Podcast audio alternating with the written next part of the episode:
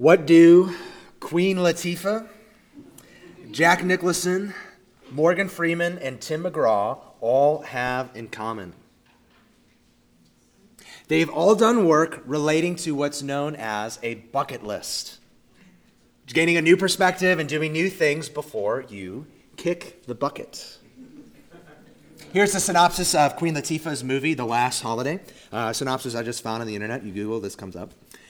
Says this The discovery that she has a terminal illness prompts the introverted saleswoman, Georgia Byrd, Queen Latifah, to reflect on what she realizes has been an overly cautious life. So Georgia withdraws her life savings and jets off to Europe, where she lives like a millionaire.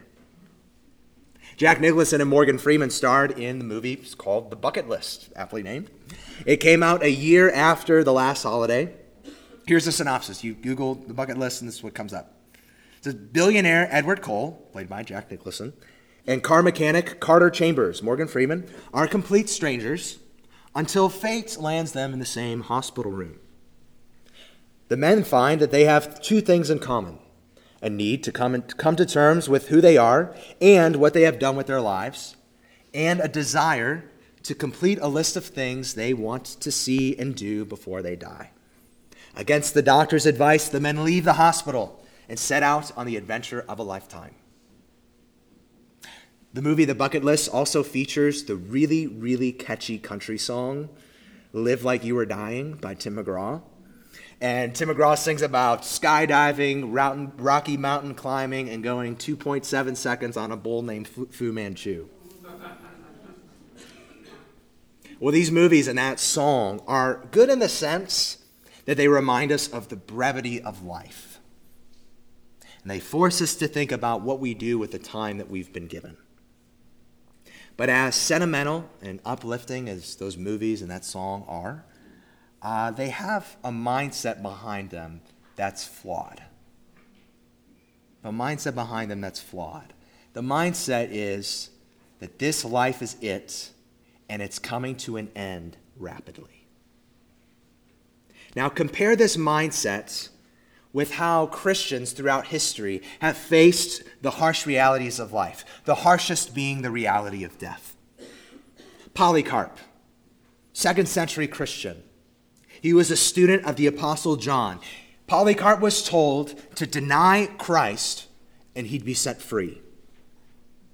To that, Polycarp, Polycarp famously responded. He said this 86 years I have served him, and he has done me no harm.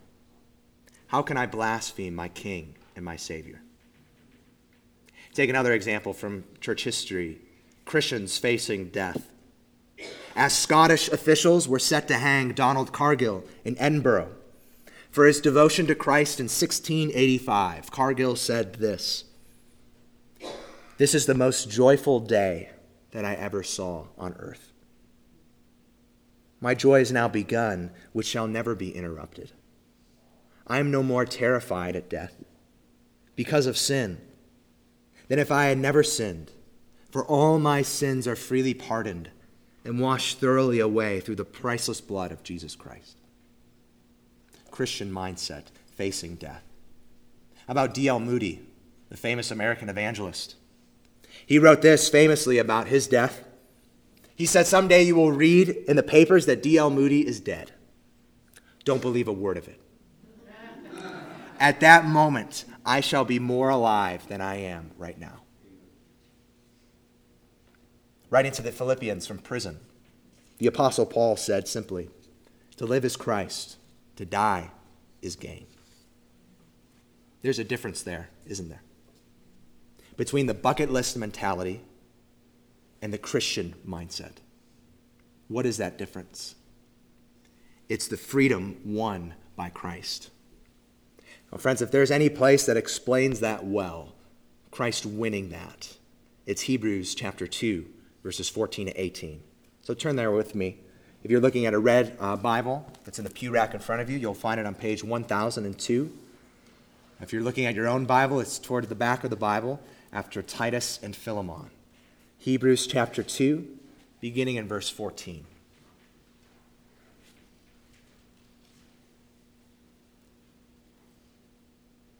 Since therefore the children share in flesh and blood, he himself likewise partook of the same things, that through death he might destroy the one who has the power of death, that is, the devil, and deliver all those who through the fear of death were subject to lifelong slavery. For surely it is not angels that he helps, but he helps the offspring of Abraham. Therefore, he had to be made like his brothers in every respect, so that he might become a merciful and faithful high priest in the service of God, to make propitiation for the sins of the people. For because he himself has suffered when tempted, he is able to help those who are being tempted. This is God's word. Why did the author of Hebrews write this passage? It's a good question to ask when approaching any portion of Scripture. Well, the book of the whole, as a whole, Hebrews, is a letter that's basically a long sermon. It's written predominantly to Jewish Christians, and we can get a hint of their situation even from this passage. You look at verse 18. The author says that Jesus is able to help those who are being tempted.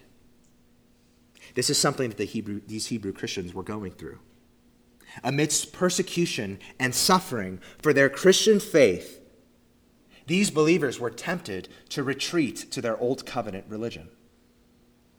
So, in calling them to remain faithful, the author of Hebrews simply puts Christ before them. And throughout the book, he puts the one before them who is superior to what they left behind the one who is superior to angels, the one who is superior to Moses, to the tabernacle, to the priesthood, to the sacrificial system. In this passage, Hebrews 2 is no different. The author puts Christ before them. If we could summarize this passage, summarize this sermon in, in a single sentence or a main takeaway, it would be this that against the harsh realities of the world, the most practical and uplifting thing to do is to focus on Jesus. The most practical and uplifting thing to do is focus on Jesus. It's very simple. And that's what the author of Hebrews keeps telling these Christians to do. You can find chapter 2, verse 1. He says, Pay attention to what you have heard. Soon after, chapter 3, verse 1, he says simply, Consider Jesus. Probably most strongly, chapter 12, verse 2. He says, looking to Jesus, the founder and perfecter of our faith, putting Christ before them. Now, today is Palm Sunday. And when Jesus entered Jerusalem on that day, all eyes were on him. And we want to do that today. We want to do that every day. Focus on Christ. And from this passage, I think there are three different things about him which we can focus on. We focus on his sacrifice, we focus on what he's accomplished, we focus on his abiding presence. I'll repeat those throughout in case you're writing them down. Sacrifice, what he accomplished, his abiding presence. So we get our first matter, focus on his sacrifice, in two words from verse 14. Two words, verse 14. Those two words are through death through death. Now, before we get into that, what that means to focus on his sacrifice, focus on his death, we have to say at this point, just from the outset, that this is a strange thing to do. Focus on someone's death. Friends, no other religion is like this. No other religion focuses on the death of its founder. Instead, other religions talk first and pretty much only about the way of life prescribed by their founders, whether it be the uh, five pillars or the eightfold path. Now, it's not that Jesus didn't teach us the way to live, but when early Christians spoke about preaching Christ, they spoke first of preaching Christ crucified. They focused on his death. But before we get into what Jesus' death means, we have to notice something that comes before it. So, in order for Jesus to die, something else had to happen. He had to become a man. So, the beginning of verse 14, what it says there, it says, Since therefore the children share in flesh and blood, he himself likewise partook of the same things. What it seems like a simple concept, right? It's the example I thought of is like being fired from a job. I hope that doesn't happen to anyone here. But to be in order to be fired from a job, what has had to happen before that happens? You had to be hired. You have to be hired in order to be fired. What a simple concept. In order to die, Jesus had to become a man. And that concept's known as the incarnation. It's a simple one, but such a profound one at that. Now, what is it? What is the incarnation? We could just say what an incarnation is in general. The, an incarnation is uh, an incarnation of something is the embodiment of what is abstract or unseen. The embodiment of what is abstract or unseen. So you can come up with a lot of examples. You could say that vanilla custard from East Coast Custard is the incarnation of dessert masterpiece. right there, embodiment. By taking on flesh, Jesus allows us to see, hear, and approach God because he also is God in himself. Not another God, but of the same nature as the triune God. This is the point of how the book of Hebrews begins, actually. Chapter 1, verse 1. It, it says, Long ago, at many times and in many ways, God spoke to our fathers by the prophets, but in these last days, he has spoken to us by his Son. It goes on, it says, He is the radiance of the glory of God, the exact imprint of his nature. So Jesus had to become a man. And that happened not just so that we can know God as if we've never known him before, but he had to become a man also because we need a representative. We need a representative. So Jesus, God the Son, could not stand in our place unless he truly became human. Since we have flesh and blood, he took on flesh and blood. You look at verse 14, you might notice there's a difference in verbs there, used for us and used for Christ. The verb share versus partook. Now, uh, they're different, but they really mean the same thing. The, the key difference between these two is not in the words themselves, it's in the tense of the verbs. Uh, so you see, we've always shared in flesh and blood. It's just who we are, it's a part of our nature. But Christ, who's existed always alongside the Father, began to partake in flesh and blood. He took on flesh and blood. As verse 17 puts it, he was made like us in every way. So that we read, when we read of Christ in the Gospels, we read of him being hungry. We read of him being tired. We read of him feeling pain.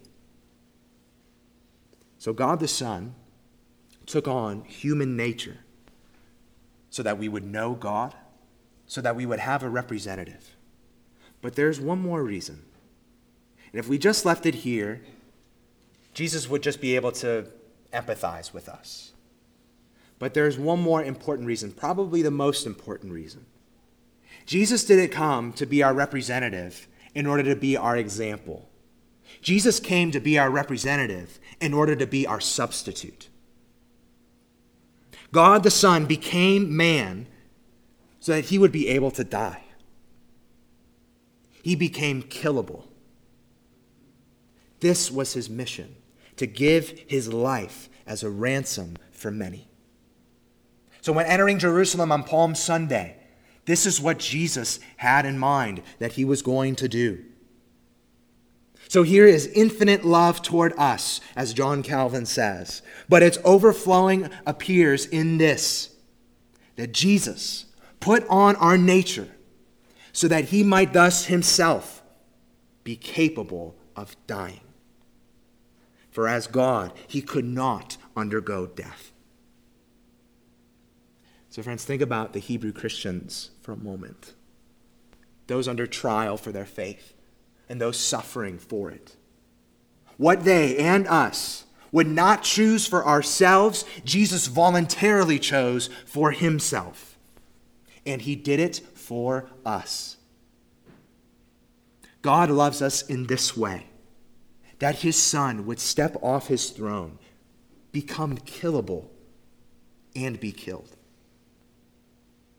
To think of setting aside infinite glory and going through all of that is a thought already too high for us. But to think that Jesus did that for people who hate him, that's a love that eternity itself can't exhaust. And so Jesus' sacrifice, as loving as it is, and that's what we focus on. Jesus' sacrifice, as loving as it is, it also appears foolish to some degree. If there was ever a time when the chorus of hell could rejoice, it was when God the Son became killable and was actually killed. But there's a hint in the words here that Jesus knew exactly what he was doing. What does it say in verse 14? It says, through death. This is not an end in itself. It's the means by which he accomplished great things through death. As I've heard it said, Jesus did not say on the cross, I am finished. He said on the cross, It is finished. And what is it? What did Jesus accomplish? Well, that's our next point. That's the next thing we focus on. Focus on what he accomplished. How does a mousetrap work? I'm not talking about one of those uh, new kinds of mouse traps, like a little black box that lures the mice in and you don't know what happens. Those are no fun. Some of the old school mouse traps, like uh, Tom and Jerry, right? Old wooden ones. Uh, you're supposed to put cheese on one end to lure the mouse in. And if I were a mouse, Colby Jack cheese would get me every time and you're supposed to lure the mouse in, and, and, and the mouse probably thinks to himself, Ha! Free cheese! And I don't even have to work for it. Who's the fool who left this out for me? And just as the mouse thinks he's won, snap, he loses. Just as the devil thought he won, Christ is dead, snap, he lost. Augustine called Christ's death a mousetrap for the devil. He said this The devil exulted when Christ died, and by this same death of Christ, the devil was conquered, as if he took the bait in a trap. He was rejoicing at the death, as if he were the commander of death. That at which he rejoiced was there stretched for him, a trap for the devil, the cross of the Lord the bait with which he was to be caught, the death of the Lord. And behold, our Lord Jesus rose again. Where is the death that hung on the cross? So, the very thing at which the devil rejoiced is what brought about his destruction. Christ's death isn't foolish, it's genius. And what did he accomplish through it? What did Jesus accomplish through his death? We see two things right away in verses 14 and 15, and then we see one more in verse 17. To give you a heads up, this is the longest point of the sermon, so just bear with me, buckle up. So, through death, Jesus accomplished at least three different things that's described here.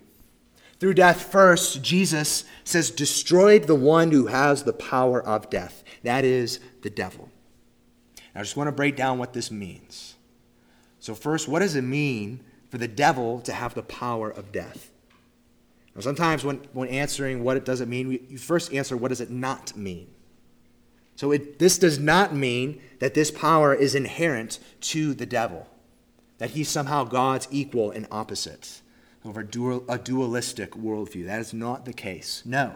The Bible says that death entered with Adam's sin against God, and that sin was brought about through the temptation of the devil. And this is what the devil wants for people to coax them into sin and thus into death and thus away from God. We've reflected last week some on how the devil normally does this and how he normally seeks to operate. Normally, the devil seeks to operate without anyone detecting him. That's his normal pattern. He would keep us away from God and plunging into death without knowing it. Kind of like carbon monoxide. Can't see it, can't smell it, can't taste it. It's deadly. And that's what makes it all the more deadly. So you may have heard of the devil's ideal city, famously described by Donald Barnhouse. We may think that the devil's ideal city, something like Sodom and Gomorrah. I don't know about that. Barnhouse argues that the devil's ideal city would be something of the embodiment of what everyone says are the good old days. The devil's ideal city. In the devil's city, every lawn's mowed. The devil's city, every bridge is free of graffiti. In the devil's city, no one drives over the speed limit. In the devil's city, children, all of them, are obedient to their parents. In the devil's city, there's no divorce. All marriages remain intact. In the devil's ideal city, church buildings are beautiful and full. Boy, the devil's ideal city sounds pretty great, doesn't it? But you know what else is in the devil's city? The absence of the gospel. It's nowhere to be found. It's not preached anywhere. In the devil's ideal city, he uses moralism and the appearance of good and perfection to keep people from believing the gospel. So that people, without even knowing it, slide into death and away from God. That's how the devil uses the power of death. So we're talking about what Christ has accomplished through his death. It says that through death, he destroyed the one who has the power of death, the devil. We talked about what it means for the devil to exercise that power. Now, what does it mean that Christ destroyed him? Again, what it doesn't mean. This does not refer to Satan's final destruction that comes at Christ's return. The New Testament describes Satan as an active enemy against God and against God's people. So, what does it mean that Christ destroyed the devil through his death? Well, it's helpful to know what that word destroy means. That word means to deprive something of its power. So, if the devil is like a snake, he might still be slithering, but he is toothless. His venom cannot penetrate into our bloodstream. The one in us is greater than him. So thinking about think about focusing on this accomplishment. What difference would that make for us? What difference would it make for our lives that Jesus has vanquished the devil? Well, friend, if you're here, if, if you have not believed the gospel that Jesus is the Lord of your life and the Savior from your sin, if that is you, then Satan, the devil himself, takes an active role in blinding you. That's what God says. But since Christ defeated him, that means there is hope that you can see. So leave behind your sin today and come to Christ in faith. So, what difference does it make? For those of us who have believed the gospel, what difference does Christ's accomplished victory over Satan make? Well, it means that Satan's accusations against us no longer hold any weight. Satan will remind us of our sinful past. He'll tell us of our unworthiness. He'll plant doubts in our mind. He'll say, There is no way that God has forgiven you of what you have done. There's no way. Christ's victory hushes Satan's accusations. As we sang earlier. The vile accuser roars of sins that I have done. I know them well, and thousands more. My God, he knows none. It's been said that Satan knows our name and calls us by our sin. But when we are in Christ, God knows our sin and calls us by our name. Perhaps no one has more wisdom on dealing with Satan's accusations than Martin Luther. He wrote this. I, I love this. He says, When the devil tells us we are sinners and therefore damned, we may answer, Because you say I am a sinner, I will be righteous and saved. Then the devil will say, No, no, you will be damned.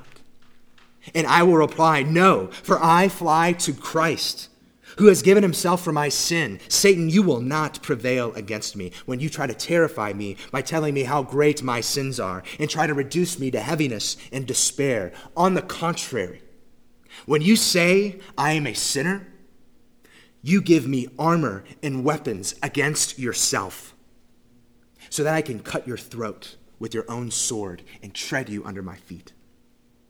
For Christ died for sinners. My sin is on his shoulders, not mine. So when you say, I am a sinner, you do not terrify me, but comfort me immeasurably. Through death, Jesus also accomplished not just victory over the devil. The second accomplishment says he delivers all those who, through the fear of death, were subject to lifelong slavery.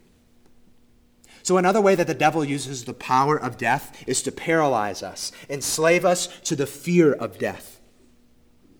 Now, for some of us, we might not have to be convinced that we fear this. We've seen death, we felt it gaining on us. It's crept over our shoulders, it's touched ones that we love and for others, probably most people, we will deny that we fear this. We'll do anything not to think about death. We'll do anything to delay it, even eating something as grotesque as kale. but even for people who avoid or delay death, Friends, they are still enslaved to the fear of it. Let me show you how this works. I want you to take three deep breaths.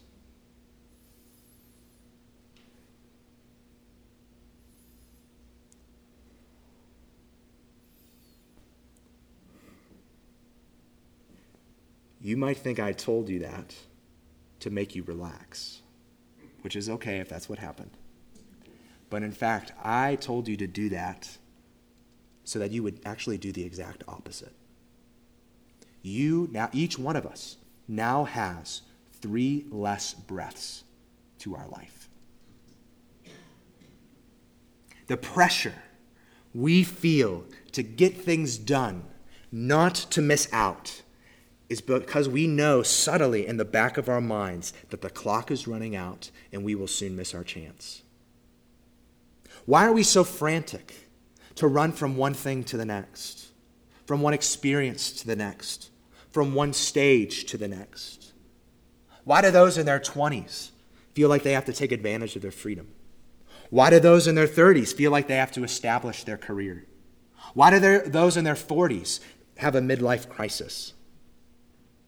It's because time is running out, and we're running out of the next things to come. Death is coming, and we fear we might miss our chances on life.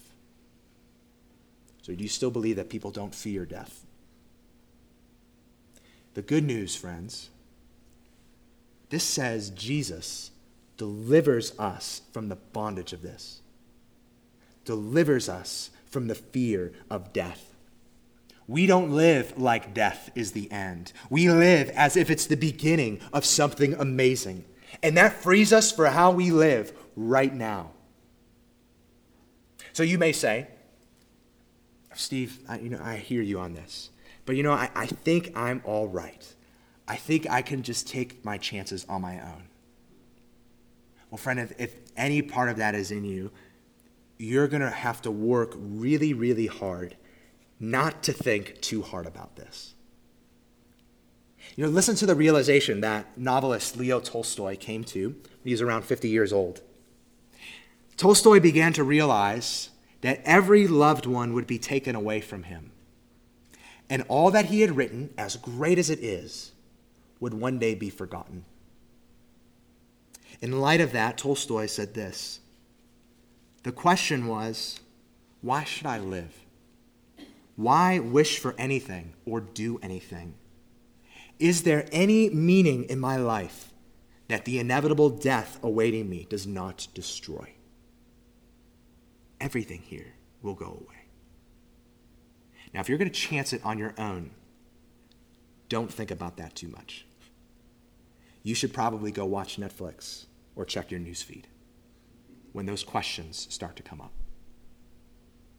Friends, the good news is that we don't have to be enslaved by such a fear as that. When we focus on the accomplishment of Christ's victory over death, we live in freedom. We don't have to make efforts not to think about what's to come. We should make efforts to think about what's to come.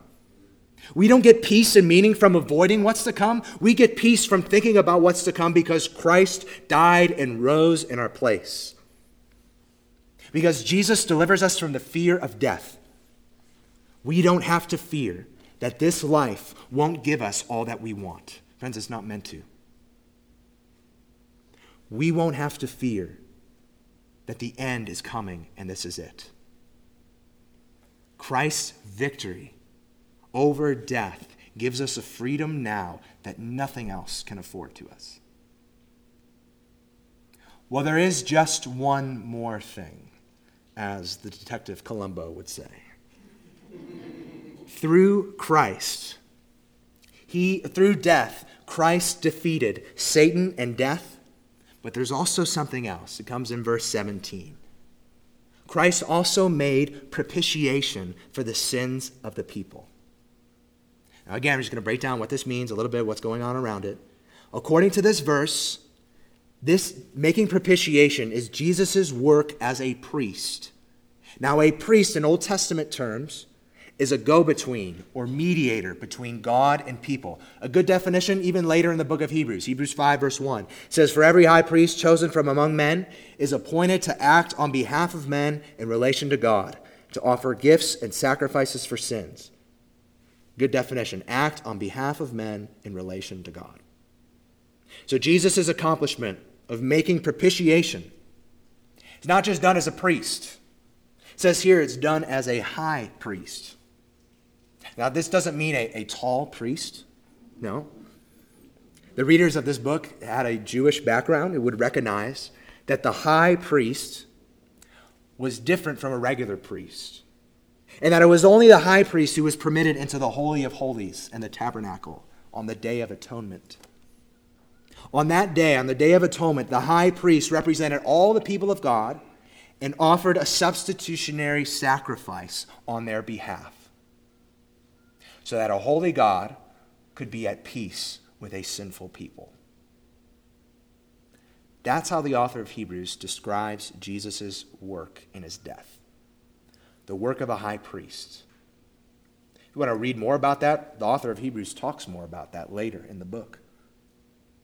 But as a high priest, says Jesus made propitiation. Now, that's a big word. What is it? Propitiation. At its core, propitiation is an atoning sacrifice. But you can say even more than that. By dying, Jesus not only washed away our sins, but he also satisfied God's holy justice and wrath for our sin.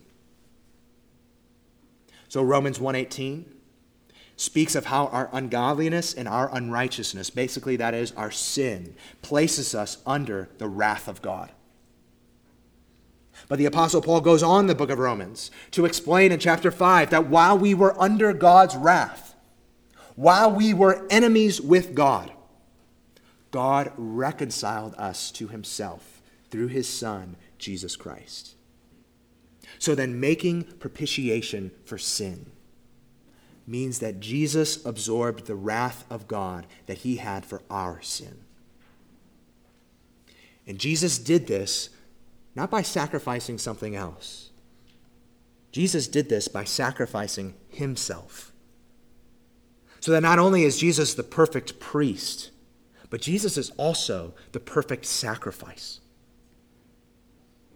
So, the overall point for these Hebrew Christians, the overall point for us, has been to focus on Christ's accomplishments.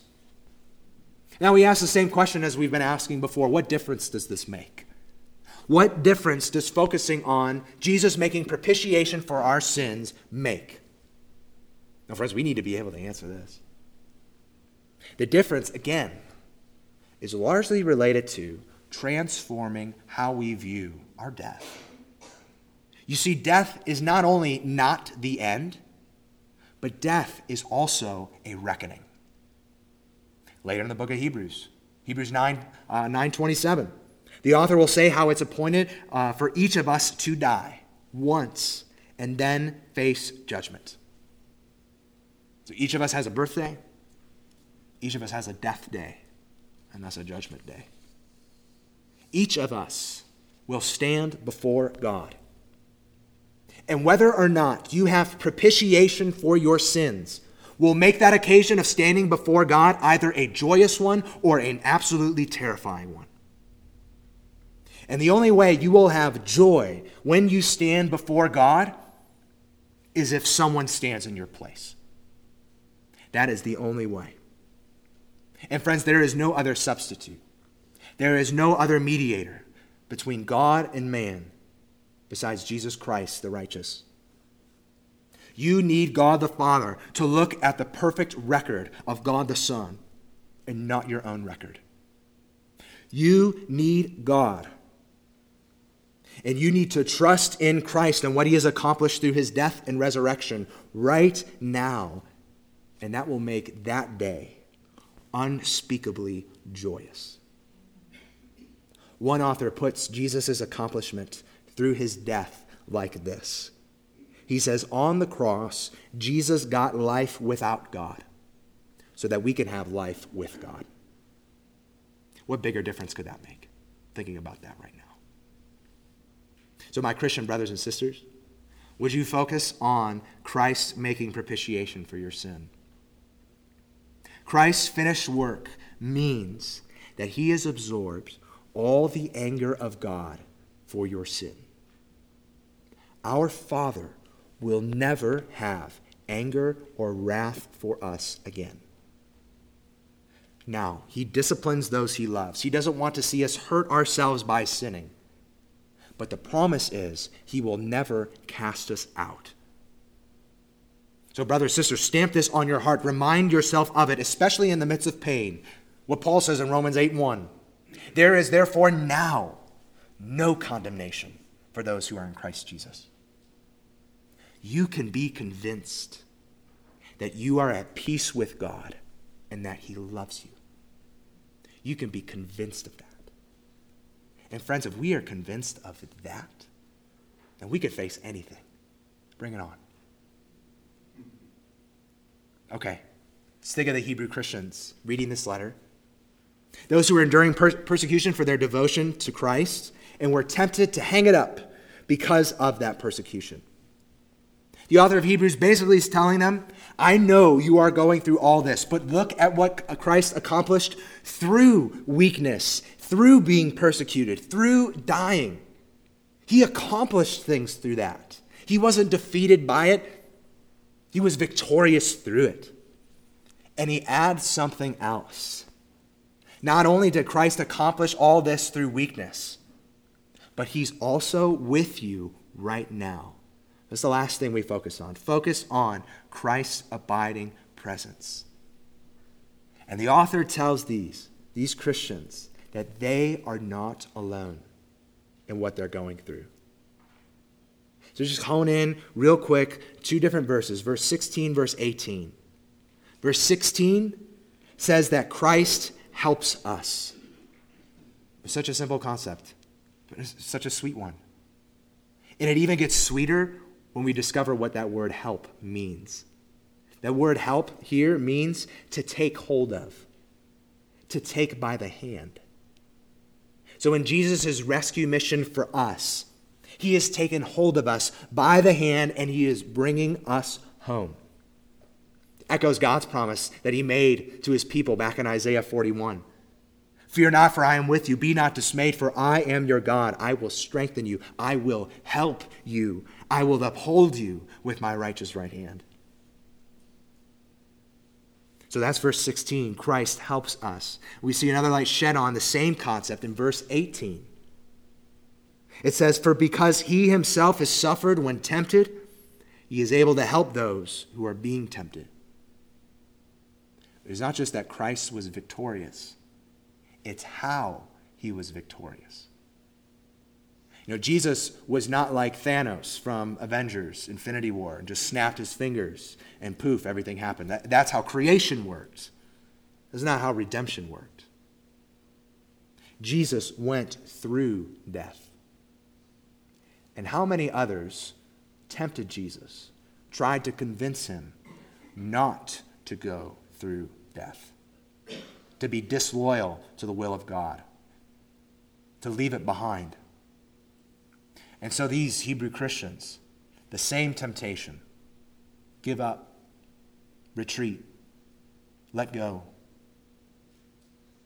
So for these Hebrew Christians and for us who are pilgrims in the world on our way home, we have one in Jesus who has went through the same thing as us and even more.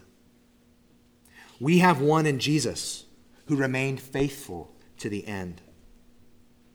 What's more, the one who remained faithful is the one who stands as conqueror of sin and death. The one who remained faithful and who stands as conqueror is the one who is with us.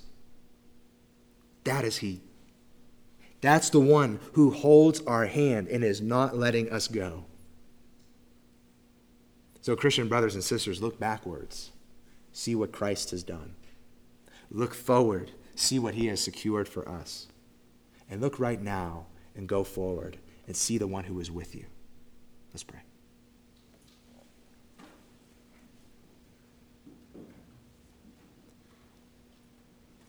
God, amidst all that we face, we simply put Christ before us.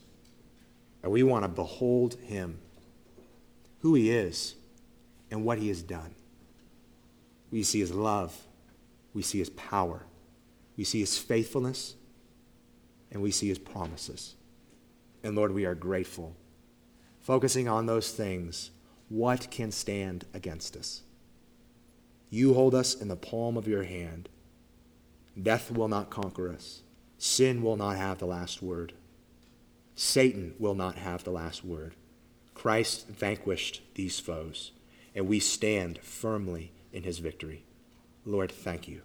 It's in your name we pray. Amen.